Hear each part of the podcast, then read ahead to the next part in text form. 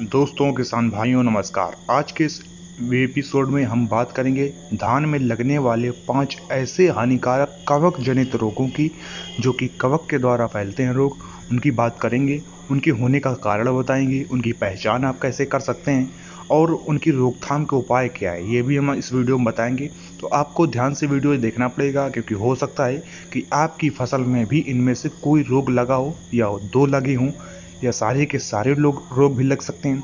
तो चलते हैं इस वीडियो को शुरू करते हैं, लेकिन उससे पहले आपको एक बात बता दूँ कि वीडियो के लास्ट में या बीच में मैं आपको एक ऐसी जानकारी दूँगा जो सभी किसान भाइयों के लिए बहुत ही अच्छी खबर होगी। तो आइए वीडियो को शुरू करते हैं। नंबर पहला, धान का ब्लास्ट रोग। इसके होने का कारण क्या है? किसान भाइयों, धान में ब्लास्ट रोग के लक्षण फफूंद, मेघनापोर थे कृषिया के कारण होते हैं, जो धान के सबसे विनाशकारी रोगों में से एक है। उच्च नाइट्रोजन या कम सिलिकॉन वाली मिट्टी में की गई धान की खेती में इस रोग की संभावना बहुत ज़्यादा होती है। धान की फ़सल में इस रोग की पहचान कैसे करें? धान का ब्लास्ट रोग ऐसे हर एक भाग को प्रभावित करता है जो कि ज़मीन से ऊपर होता है। पत्ती, कॉलर, गांठ, गर्दन, मंजरी के हिस्से और कभी कभी पत्तियों के खोल पर भी इसके लक्षण दिखाई देते हैं।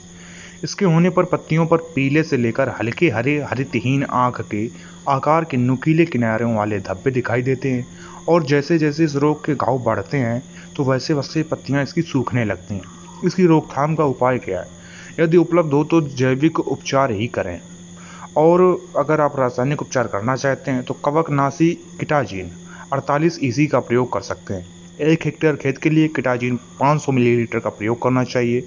आप अपने 20 लीटर टंकी पंप के लिए 20 मिलीलीटर का प्रयोग करें और इस प्रकार से अपने एक हेक्टेयर खेत में 25 टंकी भरकर डालें। दूसरा रोग आता है, वो है धान के खोल में धब्बे, यानी कि ब्लाइट वाला रोग। तो इसके होने का कारण क्या है? धान के खोल में धब्बों के उचित स्थिति 28 डिग्री से बत्तीस डिग्री का उच्च तापमान है। नाइट्रोजन उर्वरकों का उच्च स्तर और पचासी से सौ प्रतिशत की अपेक्ष सापेक्ष आर्द्रता है और बरसात के मौसम में इस रोग का खतरा तो और भी बढ़ जाता है। एक बार धान के पौधे के संपर्क में आने पर कवक पत्तियों के खोल में प्रवेश कर जाता है। और इस रोग की पहचान कैसे करें? आइए जानते हैं। ब्लाइट रोग के प्रारंभिक लक्षण में जल की सतह के समीप छिलकों या कह सकते हैं कि खोल पर घाव हो जाते हैं। ये घाव अंडाकार हरापन लिए हुए भूरे रंग एक से तीन सेंटीमीटर लंबे और पानी से भरे हुए होते हैं। ये घाव बहुत ही असमान रूप से बढ़ते हैं और साथ ही साथ पौधे की सतह पर कवकी फुंसियाँ बन जाती हैं। इस रोग के होने पर पूरा पौधा मर भी सकता है। इसकी रोकथाम का उपाय क्या है? जैसा कि मैंने पहले बताया कि हो सके तो जैविक विधियों का ही प्रयोग करें। लेकिन आप रासायनिक विधियों का प्रयोग करना चाहते हैं तो आप थाईफ्लूजमाइड चौ, चौबीस एस सी का प्रयोग कर सकते हैं और एक हेक्टेयर खेत के लिए 375 मिलीलीटर का प्रयोग करना चाहिए। अपने 20 लीटर पंप, टंकी पंप से 15 लीटर का प्रयोग करना चाहिए और इस प्रकार से अपने एक हेक्टेयर खेत में 25 टंकी भरकर डालें। तीसरा रोग आता है धान में तने की सड़न। कारण क्या है? यह रोग मेघना पोर्ते सेल्विनाई कवक के कारण होता है। जब यह कवक पत्तियों पर उतरते हैं तो सतह से चिपक जाते हैं और एक कीटाणु नली बना देते हैं, जो पत्तियों की बाहरी परत में छेद कर देती है। पहचान कैसे करें? किसान भाइयों, अधिकतर इसके लक्षण किले निकलने के चरण के बाद नज़र आते हैं। शुरुआत के लक्षणों में पानी के स्तर के पास पत्ती की बाहरी सतह पर छोटे आसमान काले घाव होते हैं और जैसे जैसे रोग बढ़ता है ना तो वैसे वैसे इसके घाव भी बढ़ने लगते हैं। रोकथाम कैसे करें? यदि उपलब्ध हो सके तो जैविक तरीकों से रोकथाम करें, जैसा मैंने पहले बताया। लेकिन अगर आप रासायनिक विधि से करना चाहते हैं तो मैन कोजेब पचहत्तर डब्ल्यू का प्रयोग भी कर सकते हैं। एक हेक्टेयर खेत के लिए एक दशमलव आठ किलोग्राम का प्रयोग करना चाहिए। अपने 20 लीटर टंकी पंप के लिए छप्पन ग्राम का प्रयोग करना चाहिए। और इस प्रकार आप अपने एक हेक्टेयर खेत में अपनी टंकी को इकतीस दशमलव पाँच, यानी कि साढ़े इकतीस बार भर कर डालें। अगला आता है धान में खोल की सड़न रोग धान में खोल की सड़न होने का कारण क्या है? धान में खोल की सड़न रोग मुख्य रूप से बीजों द्वारा फैलता है। यह रोग मुख्यतः सेरोक्लेडियम ऑरिजिन नामक कवक के द्वारा फैलता है। यह फफूंद धान की फ़सल के अवशेषों में कटाई के बाद में पनपता है। इसकी पहचान कैसे करें? किसान भाइयों, इस रोग के होने पर मंजरियों को घेरने वाली पत्तियों पर लंबा आकार से लेकर समान धब्बे, यानी कि ज़ीरो दशमलव पाँच से एक दशमलव पाँच प्रारंभिक अवस्था में दिखाई देते हैं। इन धब्बों की विशेषता पूरे केंद्र तथा कत्थई किनारे होते हैं। इसका संक्रमण सबसे ज़्यादा बूटिंग अवस्था में होता है। ये नोट कर लीजिए।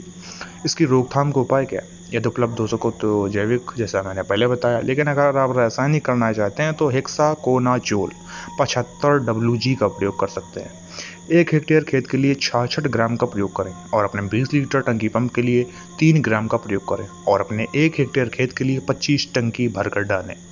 अगला जो आता है, धान की पत्तियों का झुलसा रोग। ये आखिरी रोग भी है, क्योंकि पाँच ही की बात हुई है। तो धान की पत्तियों के झुलसने के कारक हैं? और आखिरी में मैं आपको बहुत ही बढ़िया जानकारी दूँगा। तो बने रहिए वीडियो के लास्ट तक। इस रोग का विकास प्राय मौसम में देर से विकसित पत्तियों पर होता है और नमी के मौसम में नाइट्रोजन उर्वरकों की मात्रा ज़्यादा और पौधों के बीज की कम जगह इस रोग के बढ़ने में सहायक होती है। इसके संक्रमण का स्रोत बीज और पिछली वाली फ़सल के अवशेष होते हैं, यानी कि जो धान के पहले बोई गई फ़सल होती है, उसके अवशेष। इसकी पहचान कैसे करें? किसान भाइयों, पत्तियों के झुलसने के रोग से जुड़े लक्षण विकास के चरण, किस्म और पौधों के घनत्व के अनुसार बदलते हैं। इस रोग के घावों के लगातार बढ़ने के कारण से पत्तियों का एक बड़ा हिस्सा झुलस जाता है और इससे प्रभावित क्षेत्र झुलस जाते हैं। इसके कारण पत्तियाँ पाले से ग्रस्त दिखाई देने लगती हैं। इसकी रोकथाम कैसे करें? रोकथाम में जाने से पहले मैं आपको वही जानकारी दे देना चाहता हूँ, जो इतने देर से मैं बताने वाला था। जी हाँ। कृषक जन परिवार आपके लिए लाया है कृषक जन डॉट कॉम जहाँ पर रोज़ कृषि से संबंधित हर जानकारी अपडेट होती है। रोज़ हर छः घंटे में या हर चार घंटे में अपडेट होती रहती है। कुल मिलाकर कह सकते हैं तो रोज़ अपडेट होती है।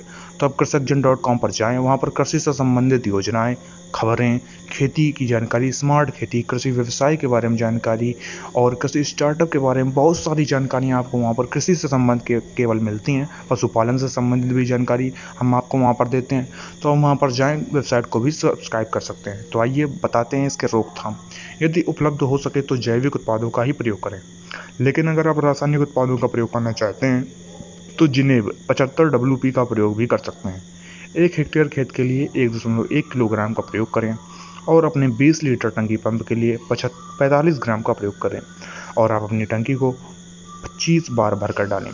तो धन्यवाद किसान भाइयों और धन्यवाद दोस्तों। और इस चैनल को भी सब्सक्राइब कर लीजिए।